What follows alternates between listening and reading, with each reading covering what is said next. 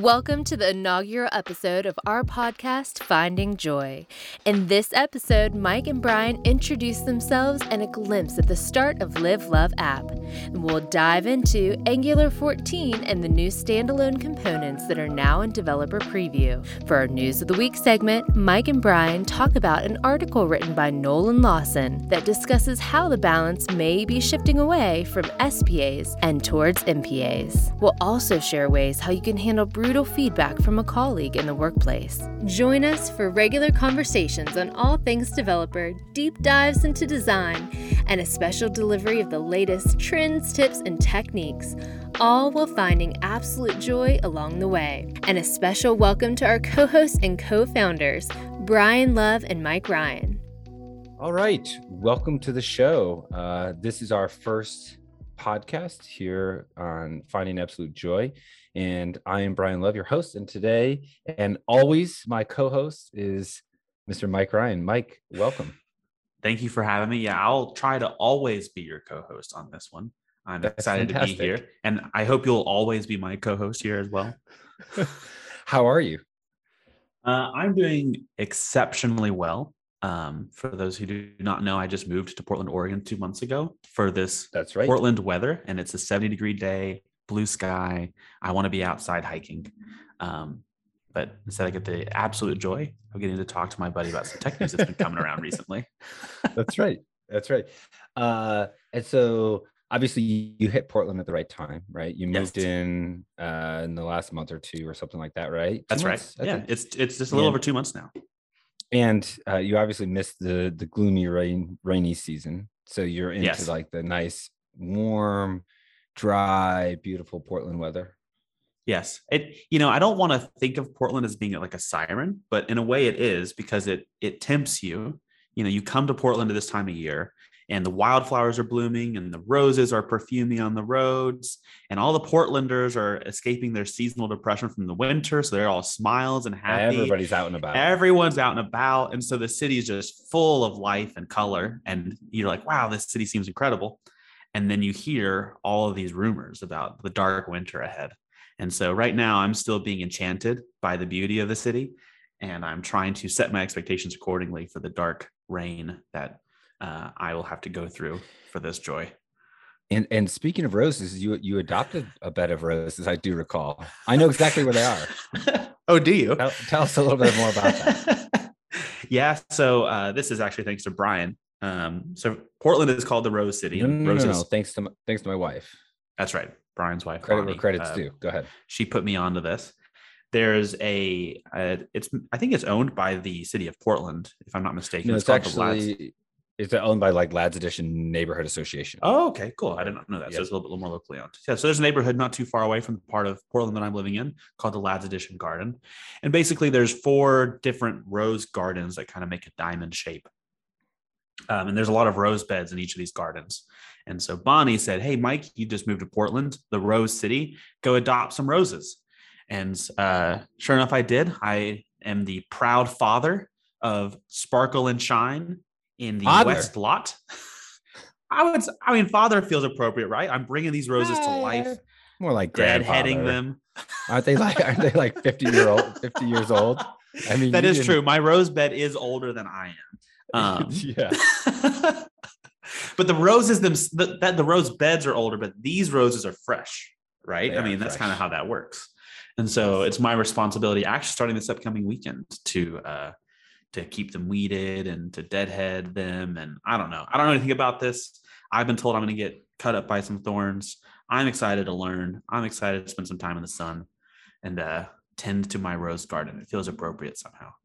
What what what people may not know that are listening to this for whatever reason, uh, they may not know that Mike's rose bed is literally next to the rose bed that I had for two years before I moved out of Portland, and the roses that I had are just like r- roses. Can we get a beep beep? beep that out.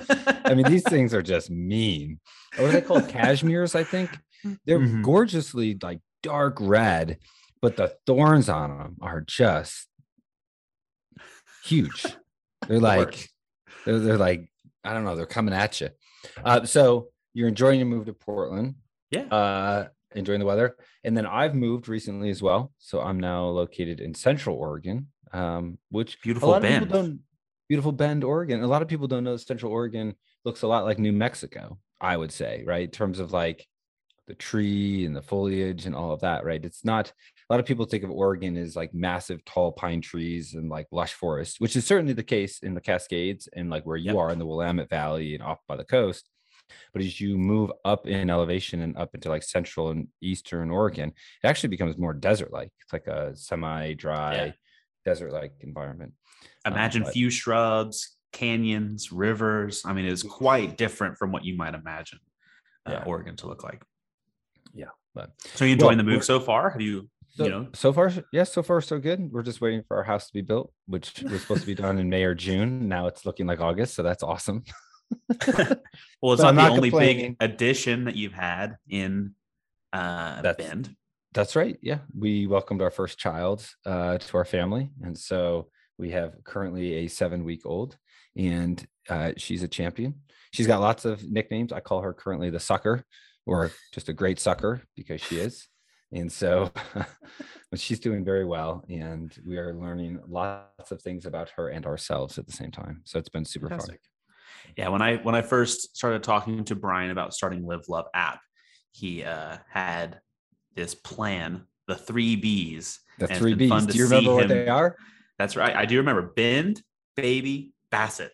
So Yes, the that's plan is to right. move to Bend, have a, a baby, and get a Basset Hound. And we have a basset hound in theory an unborn basset hound in idaho. We've been put we've been put in touch with a a purebred basset hound breeder in idaho and is uh quote unquote as soon as she goes into heat we'll find out. That's what he told us. It's like okay great. Feels a little weird to me but it's like okay fantastic. In, in theory we're number one or whatever on the list. I don't you know how that all works. We'll see how that shapes out but Well, I'm so excited for you. It's been it's been just an absolute joy getting to watch y'all go through this process of moving to Bend, having the baby, and um, I'm excited for all the puppy pictures that All the puppy Uh, pictures. Wait, are you excited for the puppy pictures or the baby pictures more or less? Well. I I love the baby pictures, but those I feel like aren't going to be shared very widely. Whereas I feel That's like there's a lot less risk of seeing the puppy The- pictures. The puppy pictures will be all over the Insta, but Yeah. right now we've chosen not to put our daughter on social media. Uh, it feels weird to make that decision for her. So, um, so you'll see like the back of her head on Instagram, or like, but you won't really see like her face or like anything like that. But um, My favorite is getting to see baby Evelyn on uh, some client calls and watching her have a little bit of spit up on Brian and watching Brian activate dad mode, throw the camera off, get cleaned up, get back on camera, and continue the client call like nothing's happened. It happens. Though I there wasn't a client call. I think that was There wasn't a- Yeah, It was I a know work if- call. It was a work call. I don't know, like, yeah, even in today's day and age of like work from home, that seems like some sort of boundary, right? like, you know, burping your child in front of a client. I'm not sure if that's. Uh, I'm sure some clients wouldn't mind, but others might be kind of distracted or find it distracting. So Okay. yeah, you had the three B's plan right as we started Live Love app, and now we're almost exactly a year into this journey. So why now It a almost a podcast? Yeah, that's a great question. Why a podcast, Mike? I'm turn it back on you. Just immediately flip that back on me. Yeah, you know, it's funny when Brian and I get asked about Live Love app, it's always like, well, how long have you been at this? And it's such a confusing question because Live Love app has technically had, in my opinion, three start dates. And so the first one was what in 2019 when uh, Brian left his full time job to kind of go do some solo consulting. And so Live That's Love right. app existed as this business entity to uh, let Brian do that consulting through. And then in 2021, in similarly glorious fashion, I left my full time job and I That's kind of reached out to my professional network and I said, you know, to a bunch of colleagues of mine, hey, I'm looking for work. What should I do next? And one person I reached out to in particular was Brian, hoping that he would uh, let me work with him. And to the character of Brian, he said, you know, I wish I could hire you, but I can't give you any benefits. So you should go talk to these 10 other No companies. I, said can't, no you know, salary, no yeah, no salary, no benefits, nothing. I can't offer you anything. So don't even like I, this isn't going to work out. Go talk to these people. And I said, I like the sound of that salary and no benefits.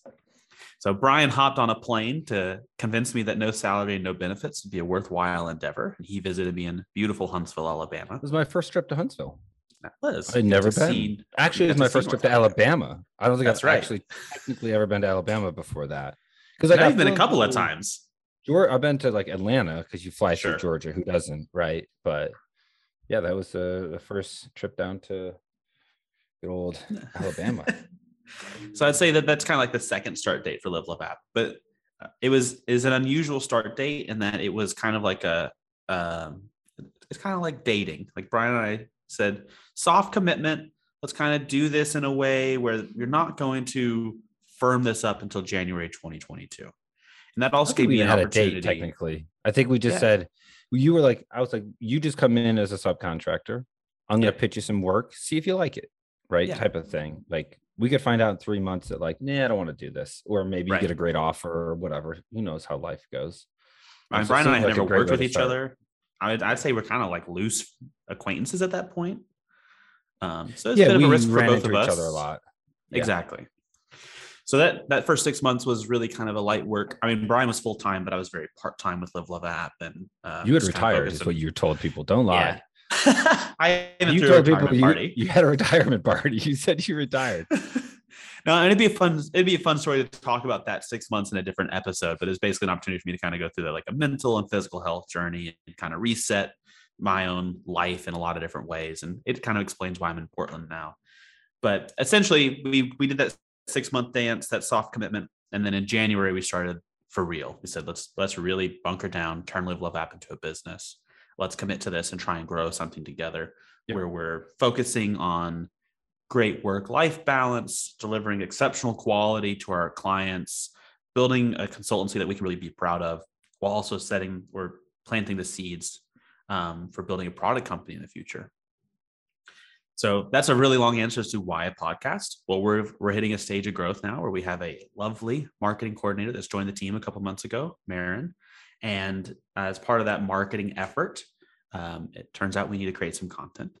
And uh, Brian has a lot of podcast experience. He has uh, been on the Angular show for how many years now? At least a couple.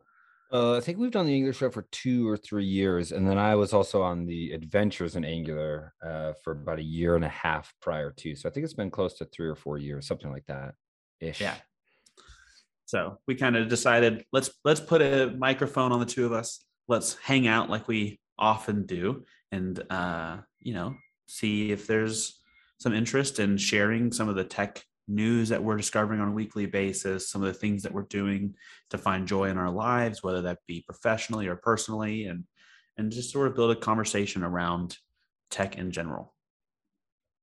That's right. So let's dive in. Let's talk about. We've got a couple of things we want to talk about this week. We want to talk about first Angular 14 uh, has been released June 2nd, I believe. Uh, so we're a little less, uh, as to the recording date of this, we're a little less than a week out of the Angular 14 release. And we've got a blog post that uh, we're going to publish as well. That's going to kind of go alongside this. That'll kind of help break down some of the more detailed kind of nuances and some of the code. Uh, and then we also wanted to talk about a few things. We want to talk about a blog, another blog post uh, called "The Balance Has Shifted Away from SPAs." So we'll get into that shortly. And then we also want to talk about an interesting blog post that I saw on Dev.to, and somebody was asking how to handle brutal feedback from a colleague. And so that'll be kind of a fun thing to kind of talk through. There's a lot of nuance. There's a lot of complexity and situational aspects to that.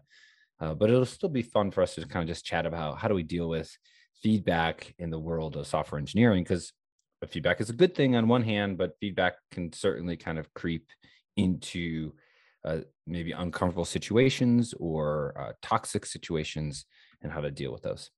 So let's dive into angular 14 so angular 14 launched on june 2nd like i said uh, and angular 14 is i don't know arguably the biggest release since version 9 and really that's more of a technical thing because version 9 introduced this new compilation and rendering engine called ivy but for a lot of us that probably didn't mean any change to our code right? So it's kind of this under the hood type of thing that you know for something kind of maybe some improvements but really just kind of this new engine under the hood. Um, so it was a big release in that regard.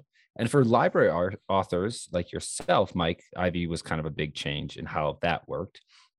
But for a lot of Angular developers, I think you just kind of kept, you know, moving along um, and, and kept working on your application or building applications using Angular. But one of the, there's a couple of things in particular about Angular 14 that stand out. Um, and it's really interesting, I think, for me, having followed Angular for many years, and I know you have as well, Mike. Um, you know, Angular oftentimes has kind of hinted at future releases and stuff. And they actually released a roadmap, I think about two years ago.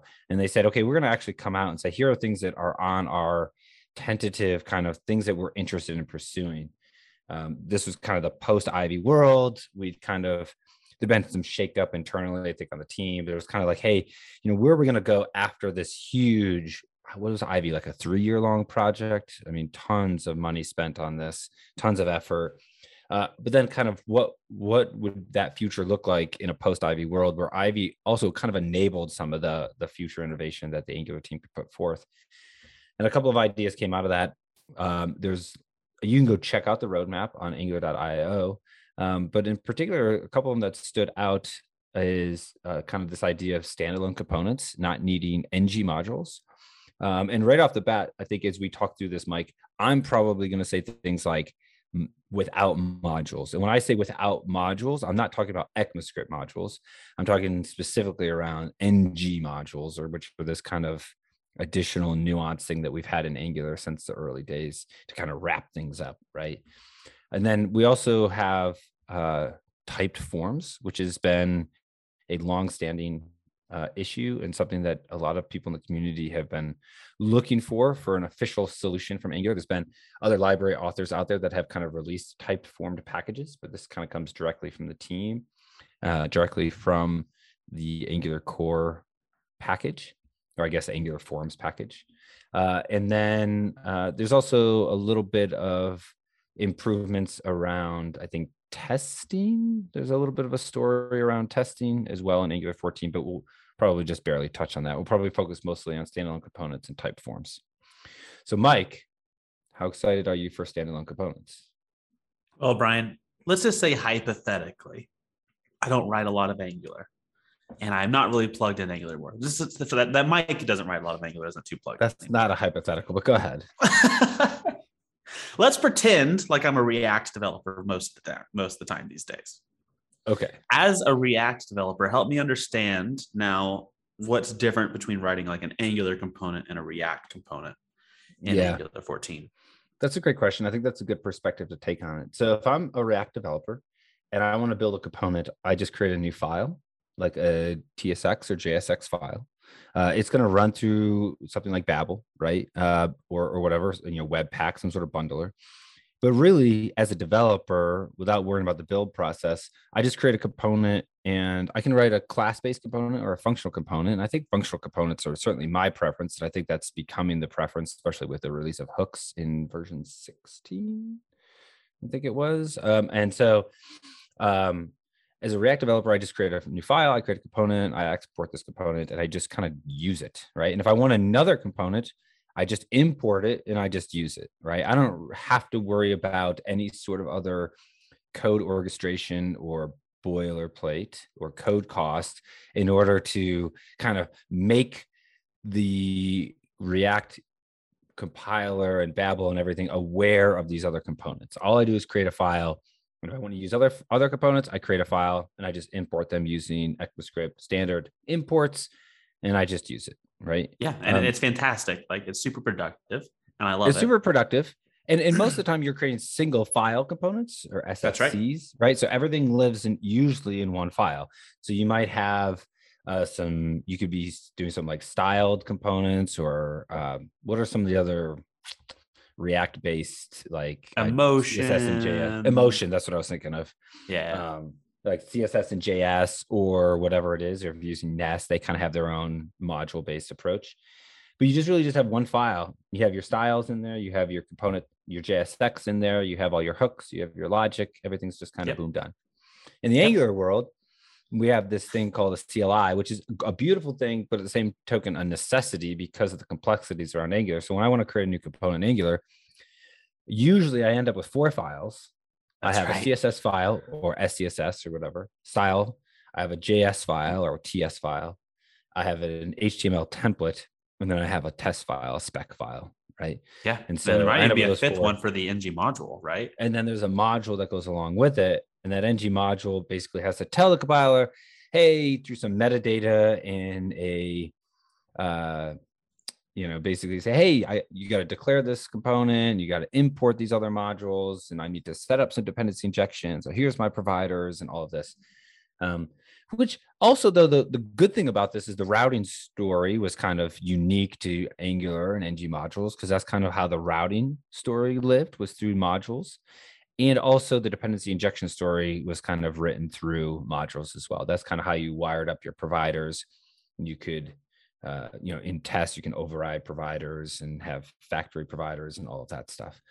So does that answer the question or did I go too far there? Yeah, no, that, that definitely answered the question. And so from what seems to be the big change with Angular 14 is the ability to write components more like I'm used to with React, where you could actually have these single file components. You can always you can always have a single file component from the perspective of having your HTML and CSS and in could. the same TypeScript file.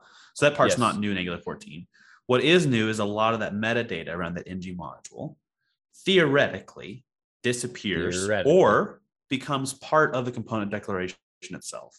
So Correct. that if I'm an Angular developer, I could have these single file components where I create components. And if I want to use that in another component, I just import it, drop it into the imports of that component, and away I go.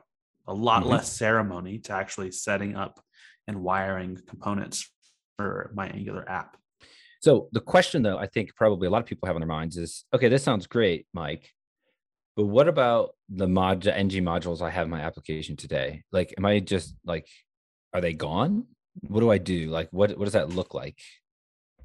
Yeah, and they're not gone. the The reality of Angular 14 is that these standalone components is actually more of a developer preview. So while it is part of the official release, and there's gonna be a lot of excitement about it, this is just a preview stage. So there could be breaking changes, there could be major modifications to developer experience here. These are basically like an optional or alternative way to write Angular apps.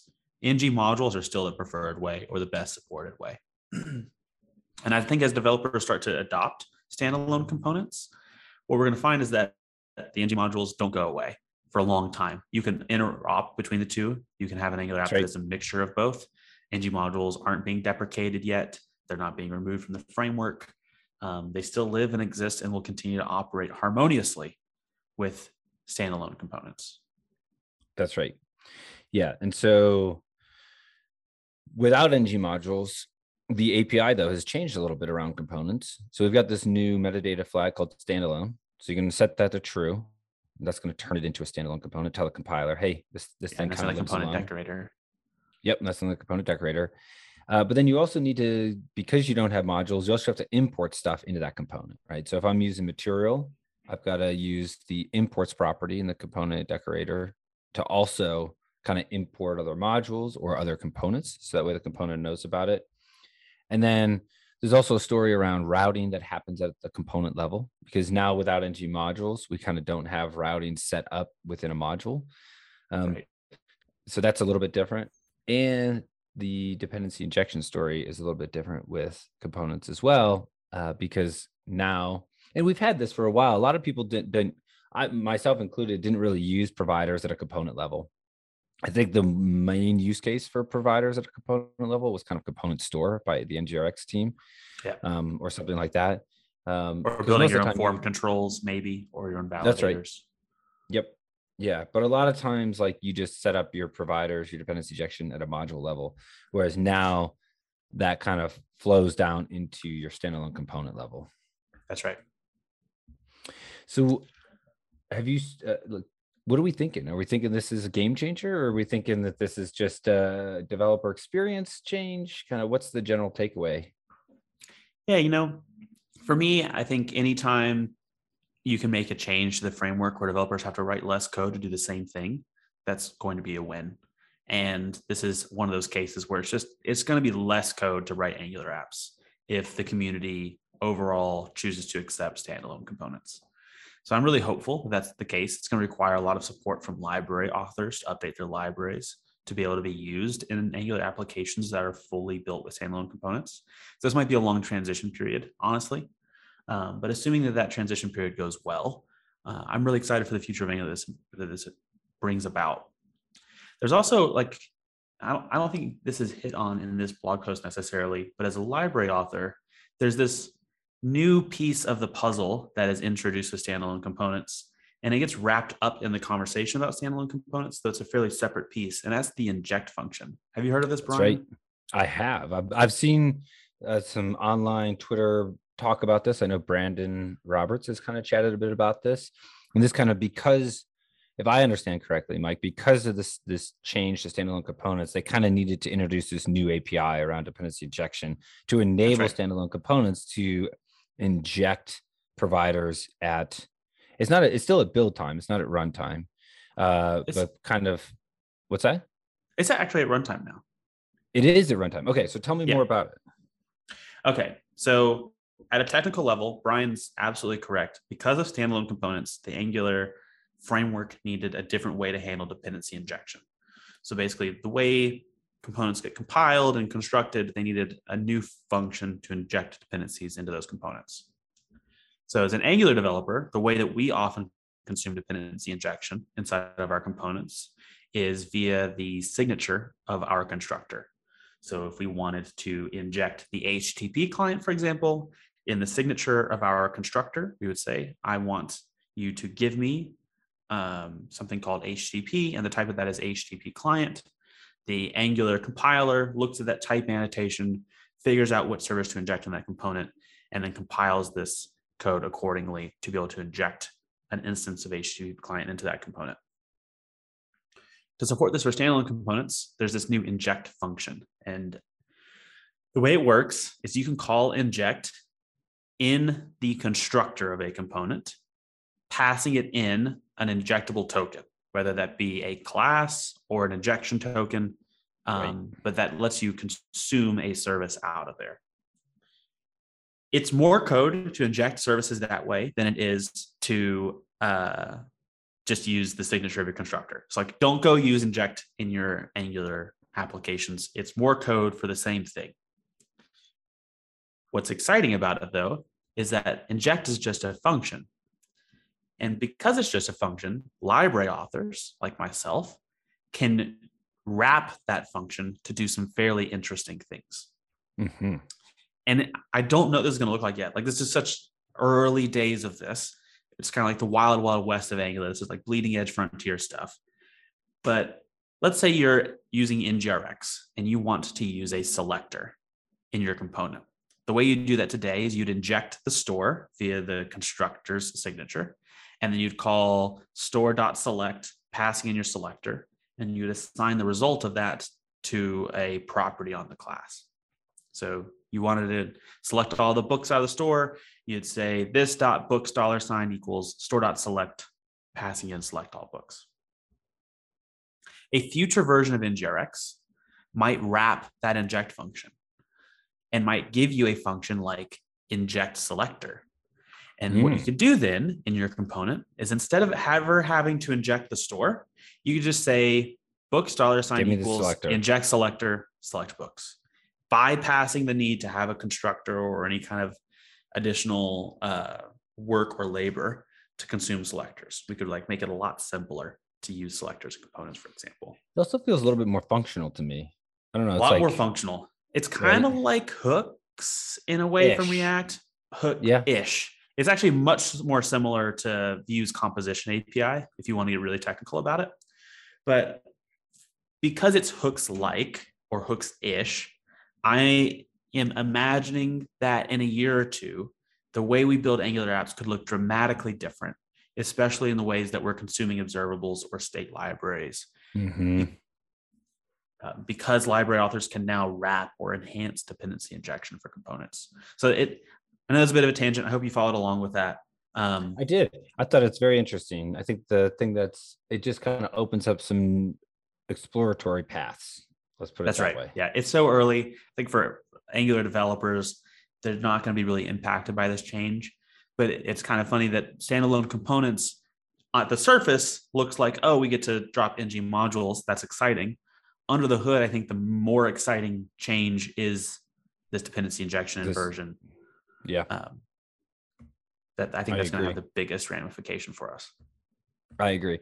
And while we're talking about dependency injection and kind of how that works in the blog article, we also talk about import providers from, which is a kind of a new function, new API surface that allows us to bring in all the providers from other modules. So that's kind of that backwards compatibility story. So if I'm using, uh, you know, router module or component, the component module from NGRX or whatever it is, and I want to bring in providers from a module, we do have this new function as well to kind of bring in those providers, import those into a standalone component. So you're not, even though a library may not be, may, maybe still using NG modules, there is kind of a way to bring those in as well. So you're not stuck, um, which is nice. Yep. We also had a little bit of update to the routing as well. So pretty nice story there in terms of lazy loading individual components um, which is kind of a feature that some people might be looking for to kind of split out their bundle size in a more granular way. Um, but in general, I want to step back real quick, Mike. Is that all right? In general, I think, and th- I'm going to make this, these are opinions, and I'm going to make broad statements.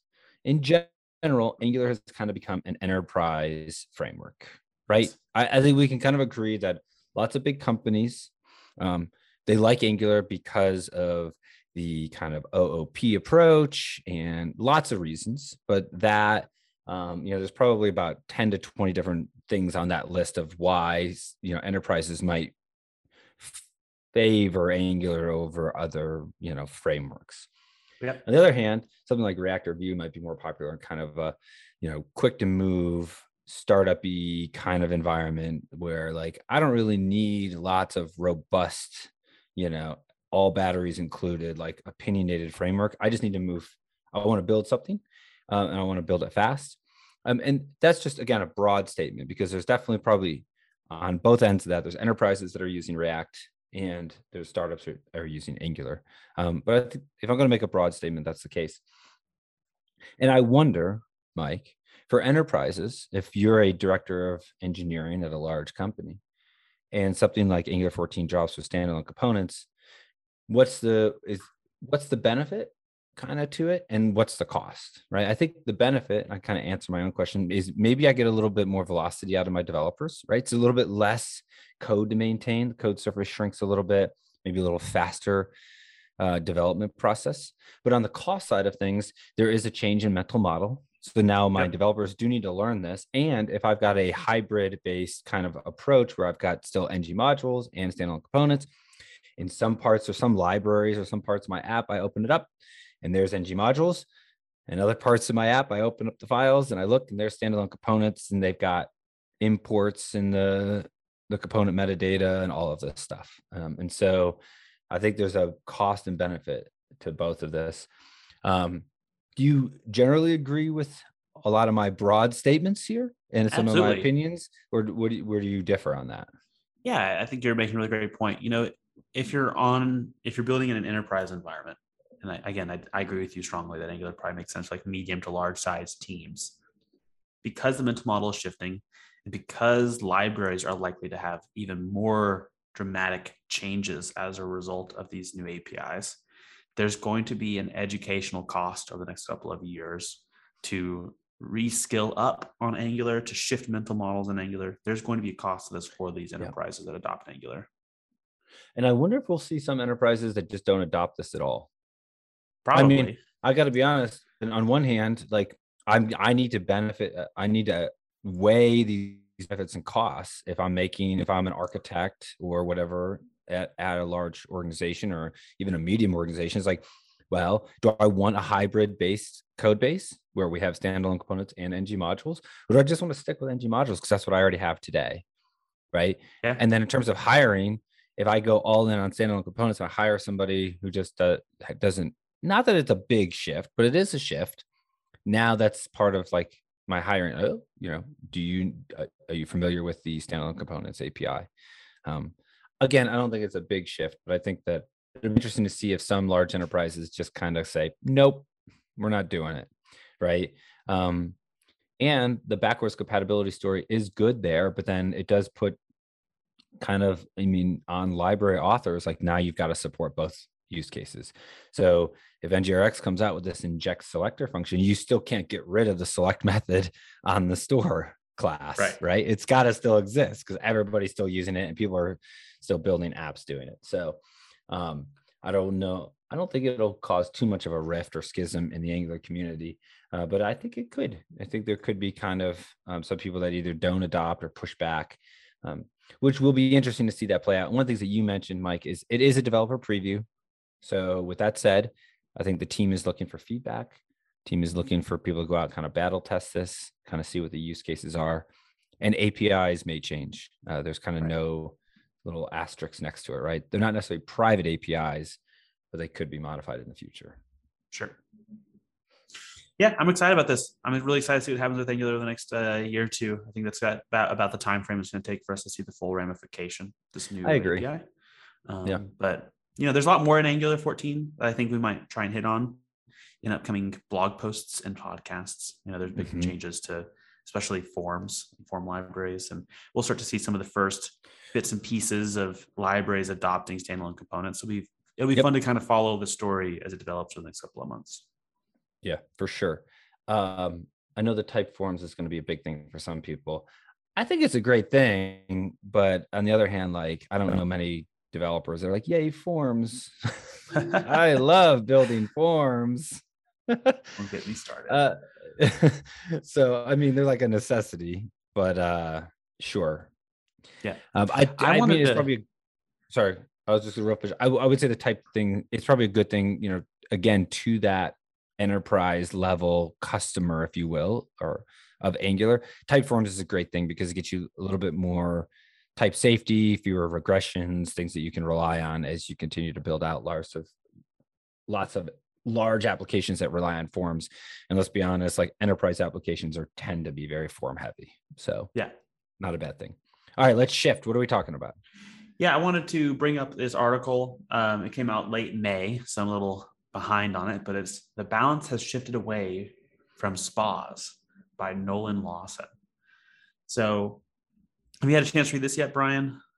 I have. I took a look at this and I'm very interested in this because it feels like the pendulum is swinging back, right? Yes. I mean, in terms of like the last, whatever, you know, kind of generation of web applications, you know, we had this like web 2.0 or whatever you want to brand it as kind of shift towards spas and JavaScript frameworks and all of this stuff. And it does feel kind of in uh, Nolan's article that he's proposing mm, maybe we're moving back towards kind of a different, more classical approach of building applications, uh, you know, using MPAs or yeah. multi-page applications. So let's let's do some uh, some term definition before we get into the meat of this article because I think there's gonna be a lot of acronyms flying around. So you've already heard us say SPA or SPAs and that's an SPA or single page application. And I think if you are a web developer and you have built web applications in the past 10 years, chances are pretty high you built that as a single page application because that's been the primary way to build for the web now for what feels like the better part of a decade. And a single page application is basically I've got a single HTML file and it's going to reference a big old glob of JavaScript and CSS. A big and old glob probably a fairly big glob. I mean, we all like to pretend like we can make those globs small, but it's like, yeah, these are usually. Well, let's be honest. How much money is spent on getting that glob smaller in the last ten years? So much money. Millions. Millions. I, I might break out the B word and say billions if you consider you all so? the investment. If you consider all the investment that browser vendors have also done alongside these big tech companies to try and like really optimize the web and and bring these cost sizes down. I mean, it it could be maybe not it billions, but I could see tens, hundreds, hundreds of millions, hundreds of, of, millions, yeah, of developer dollars spent to make that glob small. But anyways, they're not small; they're big. Let's be honest about it.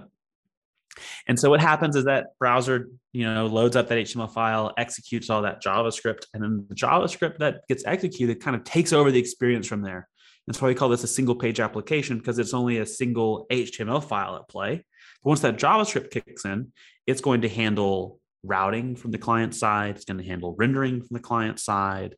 It's going to handle transitioning from page to page, all from the client side. Fetching resources, fetching, yeah, assets. HTTP requests, everything at that point is going to kind of be handled client side by the JavaScript code. So you never really change from one HTML page to another. You're on a single page, but from the user's perspective, it's like a it's like a fully functioning website. And fast. I mean, once in theory, once In you theory, download the giant glob, you're off to the races. yeah, it's it's incredibly fast. You can do some really wonderful things from a user experience perspective that we'll get into. experience. Yep. So the alternative is for the gray-haired JavaScript developers like myself, uh, back in the two Wait second. You're, you're, don't Mike, don't, did you actually don't demystify written- it. Have you written MPAs? Oh, absolutely. I would say that my first framework that I got paid to develop would have been um, a Laravel PHP application Yep, that used nice. Foundation CSS framework, Uh huh. Yeah, So- yeah, I remember Foundation. a little bit of Yeah, yeah. jQuery. So, you know, that kind of dates me a little bit. Yeah, yeah, Uh, yeah, You know, early 2010s probably Yep. would have been when that would have been.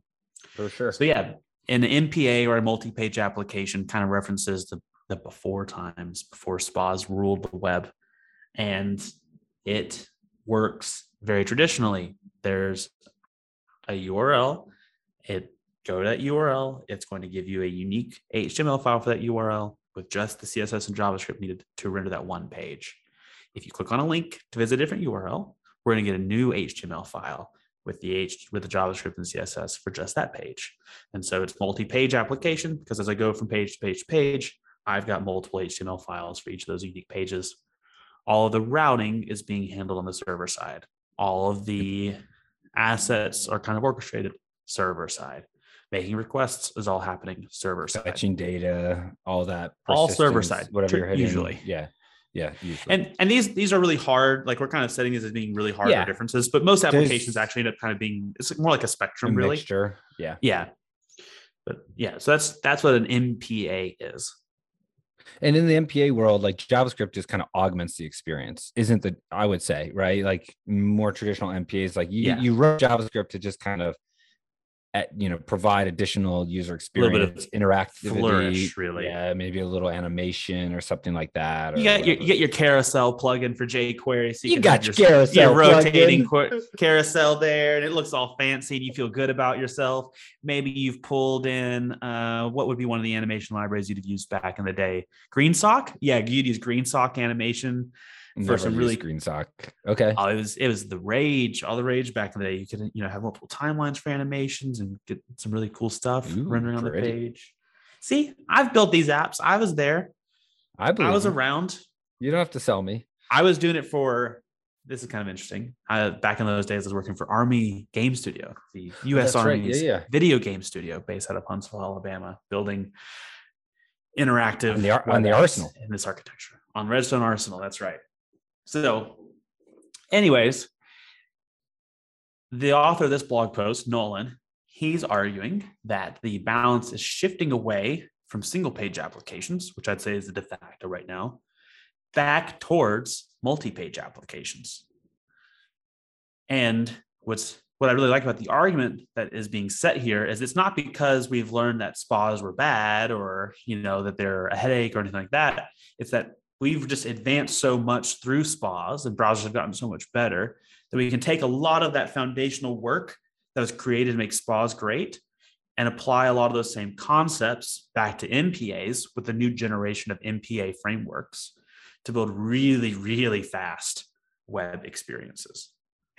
I'm gonna go off on a tangent and make a joke here. And you're doing Okay, a great job. Mike. I'm buckled in. keep saying spas instead of SPAs, but we're saying MPAs and we're not we're not spelling we're not saying it out phonetically. So let's either let's do spas and MPAs or MPAs and SPAs. that sound good to you? So I think moving pause will be the easiest for them to understand, right? MPAs. well, it's, there's only one M. It's not like a mm, it's not yummy. It's just MPAs. Pause. Mpa. Well, it's not an E there, so you have to do really a hard pronunciation Mpa. Mpa. Mpa. Mpa. Uh, That's I'm a talk it. title right there. Mpa for the win. MPA FTW. Mpa. Okay, go. Sorry. I threw you all Okay. off there. But you're right. Yes. So Nolan talks about there's some new advances that have rolled back into the browsers that make MPAs a realistic approach to having a great user experience. Yes. Uh, so there's like four advantages that I'd say an SPA has over an MPA, maybe, or traditionally, these are advantages. So let's kind of go down through these one by one and talk about how an SPA has this advantage and how things have shifted to make MPAs a little bit better. So, first off, is the flash of white. And it's almost hard to imagine what this is because so many websites are SPAs these days. So you barely see it. But in the olden days, if you went from one fully rendered HTML page to another HTML page in a multi page application, what would happen is the browser would need to render the next HTML page. And to do Right. that, it would clear the screen from the page you're viewing right now, Mm-hmm. download the HTML and the CSS, and Mhm. paint the new screen. What happened in between though? A flash of white. Ugh. This is especially present if your website isn't light themed. Uh, we'd clear all those pixels out, and the browser would re-render again. And so that flash of white, it's like not the biggest deal in the world. It's just like a little bit of friction in the user experience of an application. Like when I'm using an app on my phone, I don't see any flashes of white when I go from one page to another. When I'm using a desktop application like Keynote, there's not a flash of white when I change from one slide to another.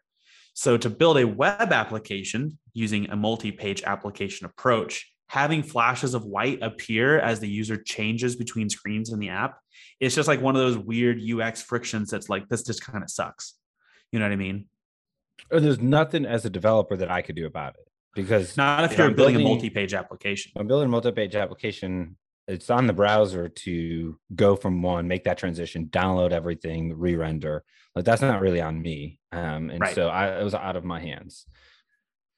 So this is one thing that a single page application really excels at in comparison to a multi-page application traditionally because we're shifting the responsibility of routing and rendering to the client when you change from one page to another in a single page application the browser is not having to completely re-render the entire html In, in fact, we'd only, in theory, re-render what's changed, right? Kind of Exactly, diff. Like yeah. I've got a toolbar, a sidebar, whatever footer. Like I don't, I shouldn't. yeah those stay those that. stay in place that we're not Be removing static. them right Yeah.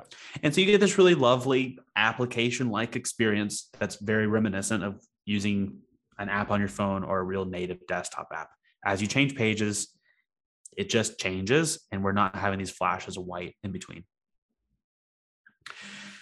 so okay mpas can't quite do that but that's not true anymore because browsers have overcome this and Chrome specifically implemented this via a feature called paint holding. Okay. So what paint holding is, is if I am changing from one URL to another, but I'm on the same origin. So let's say I'm on liveloveapp.com and I'm looking at the blog, and then I go and look at the free architecture reviews page. Because I've gone from one HTML file to another on the same origin, liveloveapp.com, Chrome is going to do paint holding during this transition. So it's going to hold on to all the pixels that it's rendered from the previous screen. Mhm, And then in the background, it's going to go fetch the HTML and CSS for the next page. mhm. And it's going to fully render that. And then it's going to switch from the pixels it retained previously to the new pixels it's rendered in the background without a flash of white. I'll still get a flash of white if I'm going from a URL in one to origin to an or- To. URL in a completely different origin. You still see a flash of white then. But if I'm on the same origin, the browser is now going to hide or mask that flash of white in between pages. And that makes a lot of sense because if I'm browsing, I think Wikipedia is an MPA. If I'm browsing Wikipedia and I go from one page to the next, like a lot of what I see again, that top bar, the side nav or stuff, like it's going to pretty much remain pretty static, like pixel wise. And Right. so I get this kind of better flow, this better experience as I go from one page to the next. Yeah. So this makes it possible to have nice transitions in a multi-page application. Something that you, if you're building for the web before, you would have needed an SPA um, to overcome. So, so what do I have to do as a developer? Nothing. You just get what? to enjoy it. Browsers did this for you. You just get to enjoy the fact this is now how browsers work. They used to not work this way. Now they do. Happy days. Easy peasy. Happy days. Simple. This seems really simple to implement, right? I mean, it can't be that hard. How hard could it be to completely change the rendering origin and hold on to all that memory? Yeah. No big deal. Easy. Simple. Fact, they should have done so this easy. 25 years ago. Well, Safari did it first. We know Safari did it first. I mean, I'm saying like, what are the Netscape guys thinking? Like, come on, come paint on. holding from day Should one. Three point one, easy peasy. uh, uh, okay, so we've got paint holding. What are some other things that are causing the shift back to MPAs that Nolan's talking about?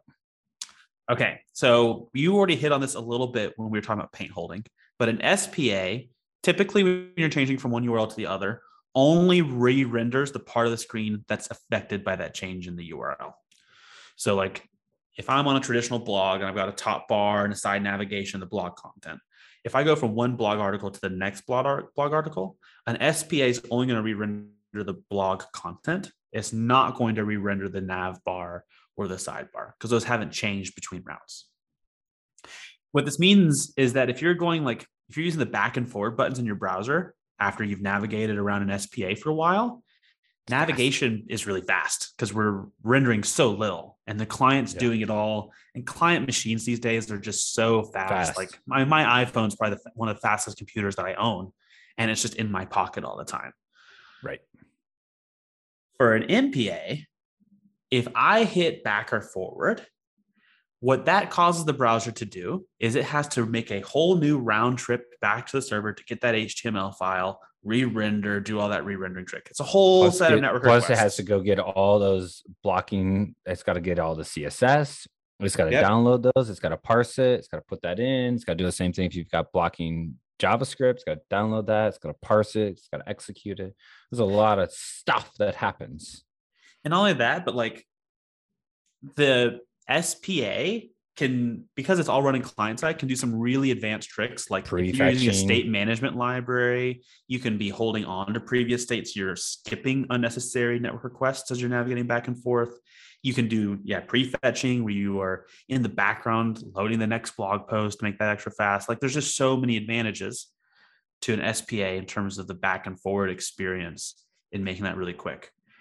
And it is some like really high percentage of network requests or like it's navigation just a, just a back is button. just hitting back I'm button. browsing Amazon. I get to a product. Eh, I want to view the product, the, the list. I hit back. Right. Yeah. I mean, so I would think like 80% of my navigation is just going back. It, and that it's like on desktop, I think it's one in 10 navigations. So of all navigations, searching, clicking on around social media, one in 10 all of those is hitting the back button. And on mobile, it's one or one in five. It's like this is a big part of the user experience. Why is it uh, different uh, on mobile? I don't know. I don't know why people hit back and forward on mobile so much.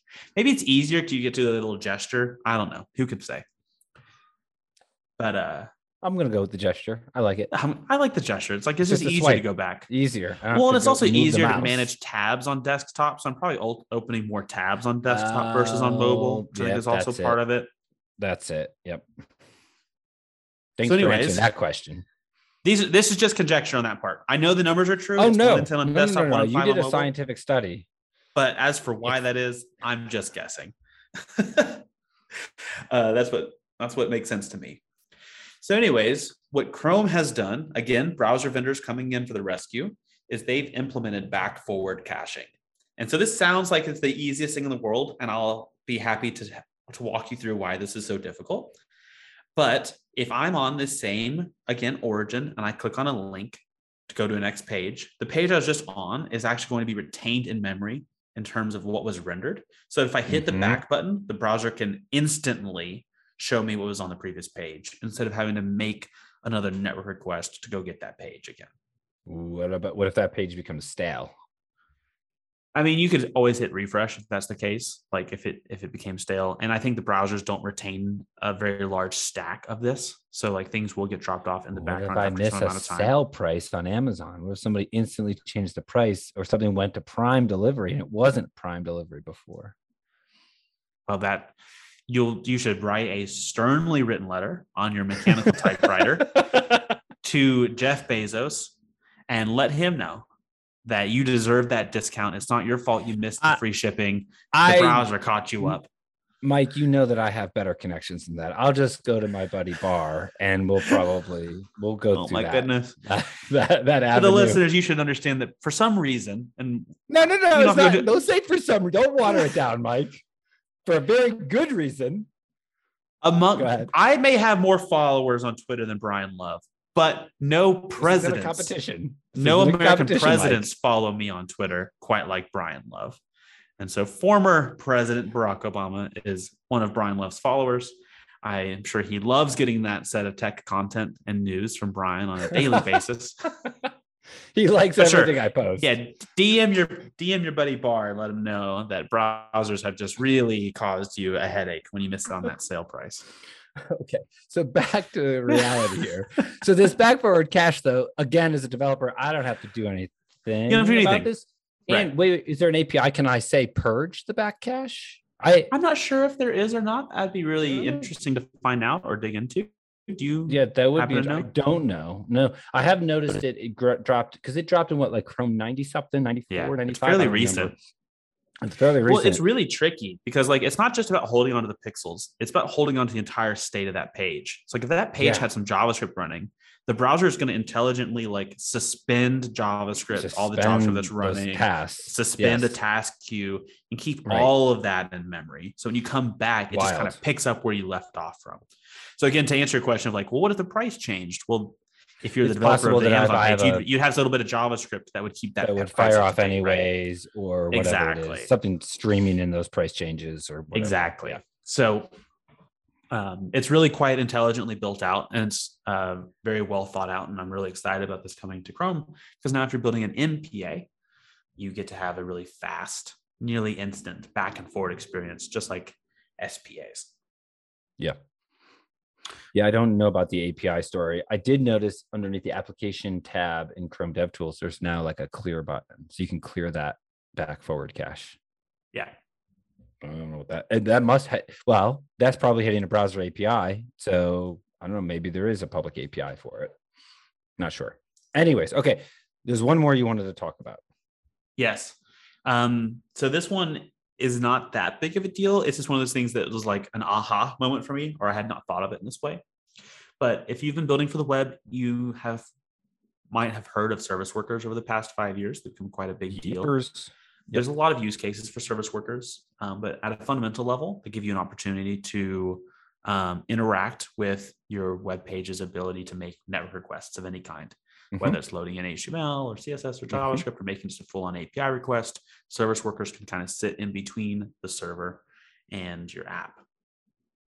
And so in um, in a typical use case for an SPA, you're not going to write a service worker, but a lot of frameworks are going to ship with a service worker that's going to cache all of the JavaScript for you in the browser so that you have a really lovely time coming back to an SPA and it loading up instantly.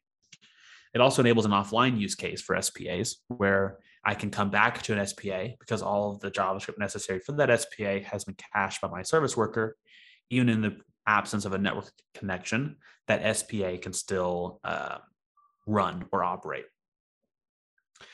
And SPAs do all that routing client side. So it makes a lot of sense that an SPA uh, can leverage a service worker for offline functionality. What this article makes an argument for, and again, it makes total sense that this would be the case, but like a service worker could just cache any HTML file. And so an MPA can actually use a service worker for a really nice offline experience too. Of course. Um, and, and it makes sense. It's just something I had not thought about. It's kind of a cool, oh, yeah, obviously that's how you could use a service worker. It's just I hadn't thought of using a service worker with an MPA in this way.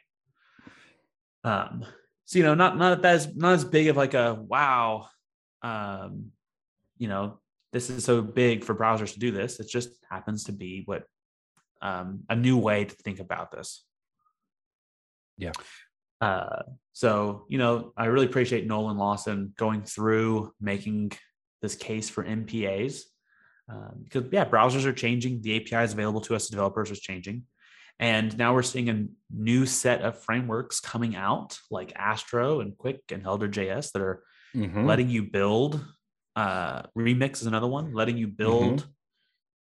these MPAs that are kind of working on top of all the great work that SPAs have introduced to give really fast user experiences to users with actually small JavaScript bundles. Mm-hmm with actually small JavaScript bundles. And that's the key. In most cases, no JavaScript bundles. Or no, right? Yeah, just yeah. render the HTML. And like Qwik keeps state in HTML, right? So um, yeah, pretty interesting stuff. Well, it's a good thing Angular 14 came out just in time for that. I'm just yeah, you can see you can see the shifts happening. You can see the shifts happening.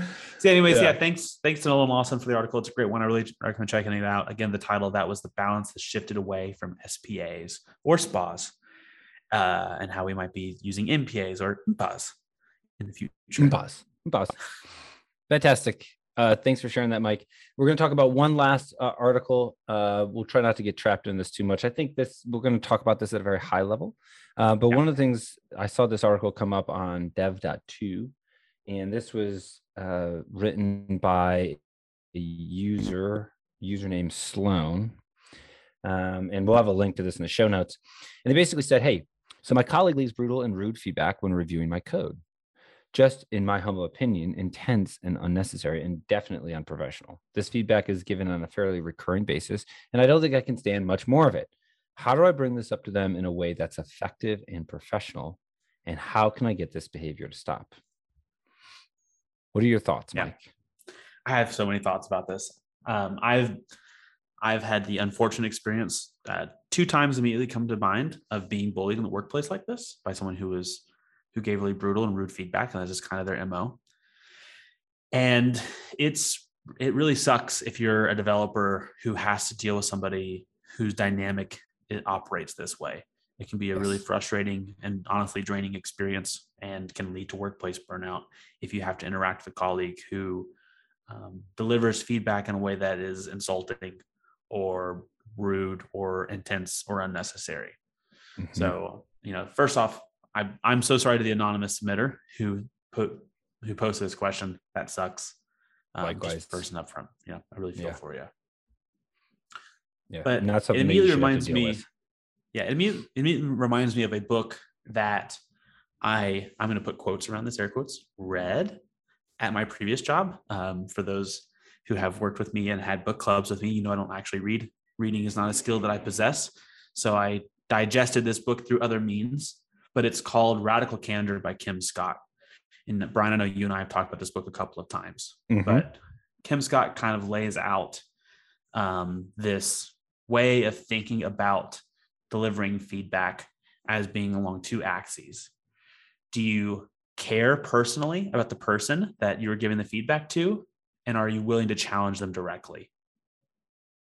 And basically, you can kind of think of this as creating um, a spectrum of two kinds of people. Um, first off, if you don't care personally and you're not willing to challenge directly, you're just being manipulative and insincere. And I don't believe there's a lot of those people in the world. I, I do genuinely believe that most people are good in the world. That's my philosophy on life. And so I don't believe I've ever worked with anyone who's manipulative, manipulative or insincere towards me. At least I hope not. I think there's always other things going on. And for people that this person is interacting with is probably somebody who feels quite comfortable challenging people directly, but doesn't care about you personally. And that results in behavior that's just obnoxiously aggressive. Um, and, you know, uh, I'm just going to say it bluntly, kind of makes them a bit of an asshole. And it sucks to work with those kinds of people because they're not caring about the way that you feel when they deliver feedback to you or are challenging you. Um, yeah. First off, I, I do, like I said, I do think people are genuinely good. I think people can be obnoxiously aggressive and not realize they're being obnoxiously aggressive. Mm-hmm. And and that's you know, easy to do in today's day and age with the internet, where you just kind of put something into a text box and hit an enter button or submit. Yeah. Right. Or And submit off a, it goes. a pull request. You know, you don't actually look at that person's face when you're telling them this because otherwise Right. they'd probably look at you like, what the? It removes the human element, you? right? Yeah, it definitely does. and so that's you know that the first thing i would do if i were in your shoes is like think through like what is this what is the way in which i'm engaging with this person? Are we engaging through a medium that they get to be obnoxiously aggressive towards me and they are not realizing it? Another big ben- another big factor that can contribute to this and i've been in this situation is now that we're working more and more remotely we're also working more and more globally and you can have team members that are coming from different cultures different backgrounds. Maybe the language that you speak is not their native language. And so the way that they're coming off could be obnoxiously aggressive to you but in their culture or in their understanding of their language they are not intending to be that way. And so kind of think through like put put the empathy hat on try and understand the other person where they're coming from what might be contributing to them being obnoxiously aggressive. And so an easy fix if it happens to be one of those things is just address it. Like be someone who does care about them personally and challenge them directly and say your behavior in these circumstances is making me feel this way. Are you intending to act this way? And just just challenge them on it. Unfortunately some people are just being obnoxiously aggressive. And you know that that's where the bullying comes in when someone genuinely does not care about you and is still challenging you directly and getting out of that can be really quite tricky.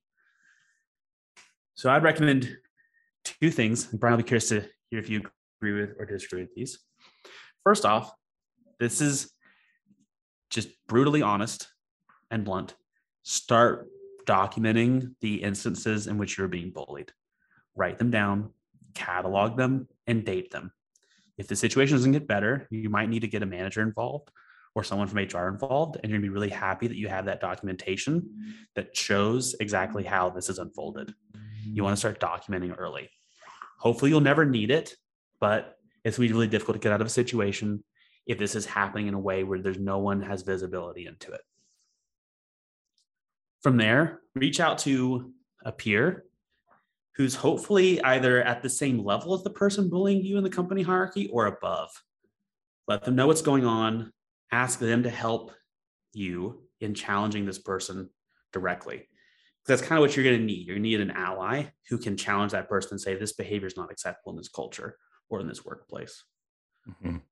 So find a champion, get a champion to try and help you out to try and change this person's behavior. If that doesn't work, that's kind of when you're going to need to rely on that documentation, escalating it up to a supervisor or to an HR person to try and get out of the situation. What do you think, Brian? I, I agree with um, all a lot of, of that. I agree with the documentation aspect of it. I think that's a good thing. I think some people might hear that and say, "Well, why is the onus on me to now do this extra work of documenting? Why do why am I responsible now for this?" Um, and I think that's a healthy kind of pushback against that as well. Kind of saying, you know, I'm the victim here, and this is, the aggressor is kind of coming at me. Um, but I think it will probably help the in that case if somebody is being kind of a bully or aggressing you at least that's also it's also a good way for you to kind of an outlet for you to kind of s- describe what's happening so you can kind of work through that a little bit on your own as well Sure. um but i think it's it's pretty important i think if it comes to a repetitive aspect of it to start to engage like you said uh, a colleague or a champion or somebody who can kind of come in and help Yeah. and I think empathy is a really good thing to exercise in that regard. But it's also important to understand that, you know, if if you know this person is coming at you aggressively and they don't care about you and uh, as kind of a human being, um, that you're not at fault here. Like there's nothing No. you did to deserve this. You you it's not like you know you're bad or you're doing something wrong. Um, and then that just needs to be addressed at kind of a higher level. So Absolutely. I also want to point out. Oh, sorry. Go ahead. Yeah, I was just going to hit on that documentation one point. You know, it's, it not many of us get to be in supervisor roles or interact with HR, and so part of this process, we might you might not have had the opportunity to build an understanding of. From an HR perspective, firing employees is really difficult, and you never want to fire an employee, and hopefully situations can be resolved. But when you have a bully on staff, they're not responding to feedback. It's probably healthiest for that company to let that person go. In that case, firing an employee requires you to have a good bit of documentation typically to protect yourself from lawsuits, wrongful termination Legal. lawsuits, that kind yeah, of thing. Sure. And so building that documentation, it kind of sucks. You're right. You're the one being bullied while you're doing the work. It's just going to be a necessary component to making an adjustment in personnel if this situation yeah. can't be resolved in in a better or more amicable way. Yeah. I it think, sucks to talk about, but it's just it's just kind of the yeah. reality of being a supervisor or dealing with these kinds of situations. Yeah, I think the other question to this is like kind of I think there's a couple of ways to also handle it. Like obviously you can if it's toxic and it is traumatic, like getting yourself out of that situation as soon as possible is probably a good thing to do. Um, and sometimes I think as maybe the victim in the situation, you want to keep you want to try to make it better, right? You're like, right. I want to fix this. I I like the company. I like working with, you know, Susie's my best friend at the company, whatever it is. Like I don't I don't really want to go leave. Maybe I can change the place. And I don't think that's an unhealthy perspective to have. But sometimes there comes a point when, unless it comes from leadership or from a manager, like you're not going to be able to affect that change. And getting right. out of there might just be the best thing you can do for your own mental health and for your for your family and for yourself.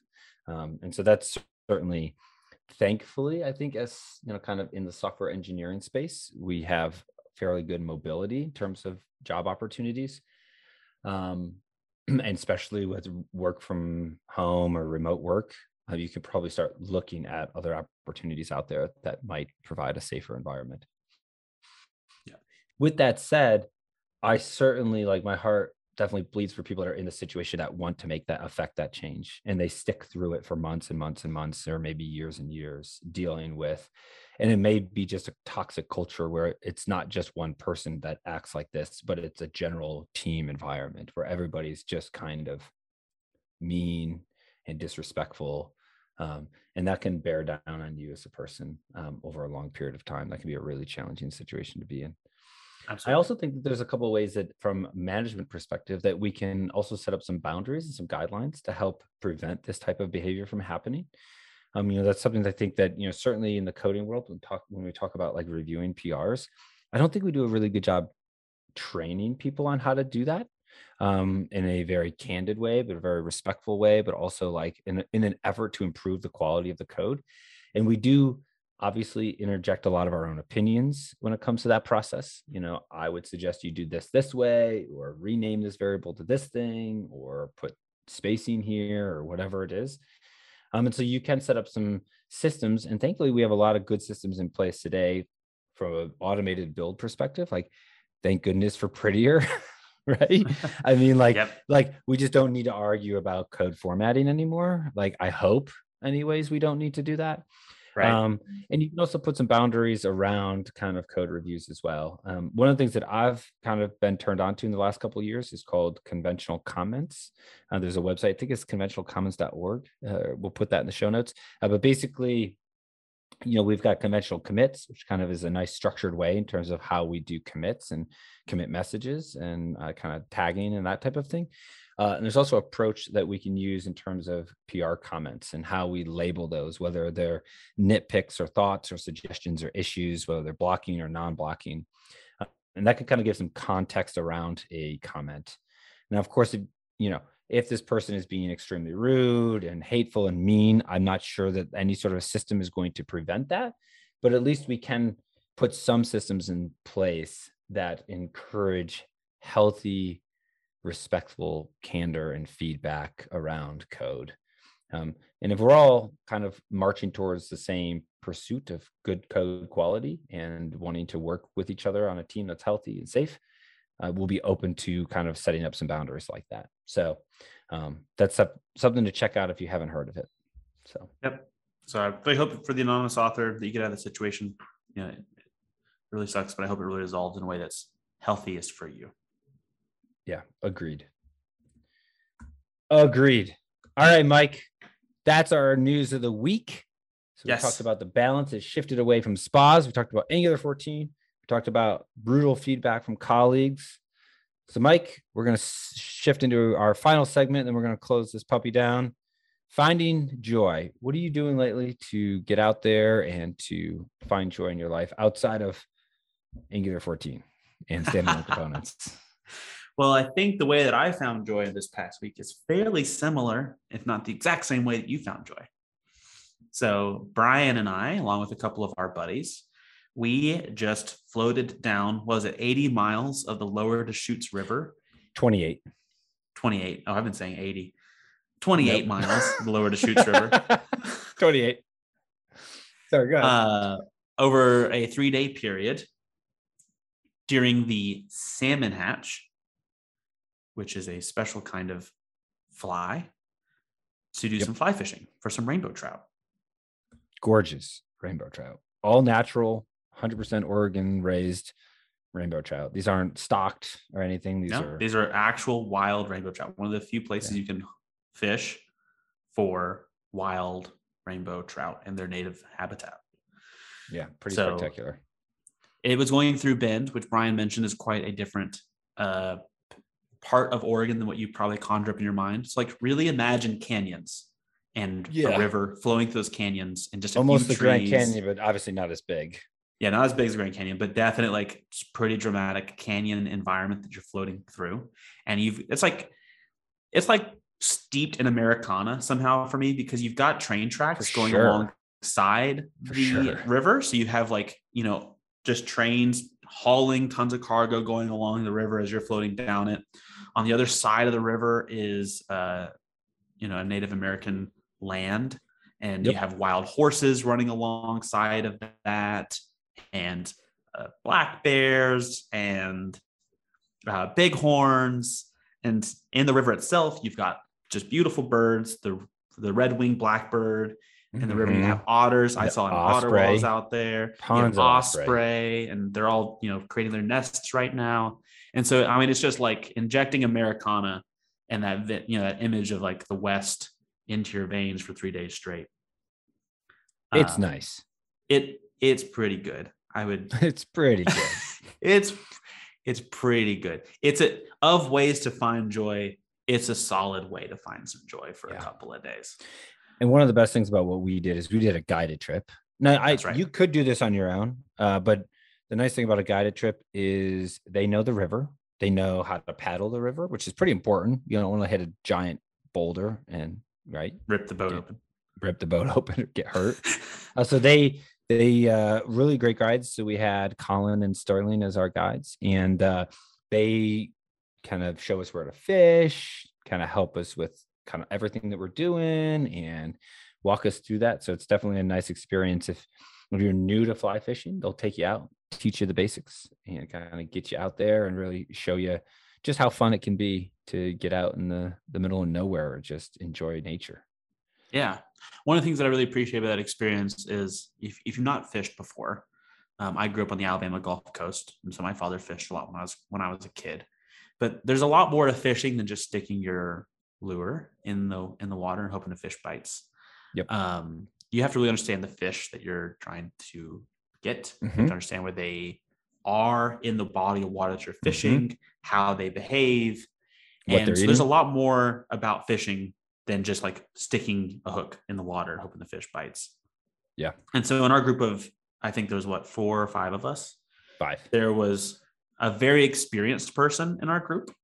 Um, one of Brian and I's buddies. And then Brian's actually been doing a good bit of fly fishing and on his own since moving to Bend. And so I'd say he's a little more advanced than even the other three of us were. And so what a guide really does is helps nor- normalize or kind of even out the playing field to make sure we're all having a good time. So, you know, they yeah. put the really experienced fishers in a place where they want to go. And then for those of us who really don't know what we're doing, you know, they're doing 70% of the fishing for us by saying, Hey, there's, there's, there's trout in this particular part of the river and you need to fish or do this very particular thing to pull the trout out and really guiding you through it. So that way, all of you, regardless of experience level, can have a good time.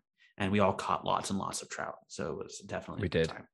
We did. Now you mentioned Mike that you have more Twitter followers than me. How many fish did you catch on said trip? I think my final count was 24, 22 of which were That's rainbow fantastic. trout, two whitefish. Yeah, I caught a lot of fish. Yeah, that is fantastic. Yeah. What about you? Get, what was your final I got count? to I got to 30. You did get to 30. I, I know that's not I wasn't the most in the group, but I was still pretty proud of that. So I had uh, 15 on the first day, 14 on the second day, and I only caught one on the the kind of half day at the end. Um, but yeah, maybe. the the one that I did catch was just on the dry fly, which was super fun. Yeah, I caught one on the dry fly too on the on the last day. We each managed to pull mm-hmm. a, a, trout out on the dry fly, which is a lot so of fun. Um, you know, something I want to mention. Brian said that this is one of the few places you actually get to fish for rainbow trout in sort of their natural environment. Like these aren't farmed and dumped; these are real wild rainbow trout. And mm-hmm. so, you know, thinking about sustainability and making sure the sport gets enjoyed by lots of folks, we didn't keep a single trout. These were all no, catch all and ca- release. All catch that way, release. Yeah, right. We pulled no fish out of the water. You're allowed to, by license, I think you're allowed to pull two fish out per day. Two per between like 10 and 13 inches. They have to be a specific right. size and all that. Yes. So if you want to, you could, but we, you know, we want to make sure the sport gets to be enjoyed by anyone. And, you know, this is a really unique place in the United States where you get to do this kind of fishing. And so for us, we did it a little bit more sustainably. We, you know, kept all the fish, made sure that we weren't harming them too much releasing them back in in a way where they got to continue living in the in the Deschutes River, and you know other folks could enjoy um, mm-hmm. that really unique part of Oregon, in my in my opinion. Yeah, it is for sure. Very cool. Well, Mike, we did it. We did our first, first podcast. podcast. Fantastic. Uh, you know, if if you are if you made it all the way to the end, let us know what you think. What you know, what do you want to hear us talk about more? You know, we're going forward, we probably want to keep it a blend of what you heard uh, in this podcast. We definitely want to talk about some tech news. We also want to hit on some leadership topics like the brutal feedback from the colleague. And, uh, you know, let us know what kinds of topics you want to hear us talk about. We're definitely open to feedback as we continue to evolve and, and develop this podcast. So appreciate everyone joining in and listening. Yeah, likewise. So check us out, liveloveapp.com. And to the listener, thanks for listening, and we'll see you on the next show. See y'all. That's it for today's episode. We'll be sure to keep the conversation going, so stay tuned for more Live Love App discussions and send us a hello by visiting our website at liveloveapp.com. And remember, design, develop, and deliver absolute joy with Live Love App.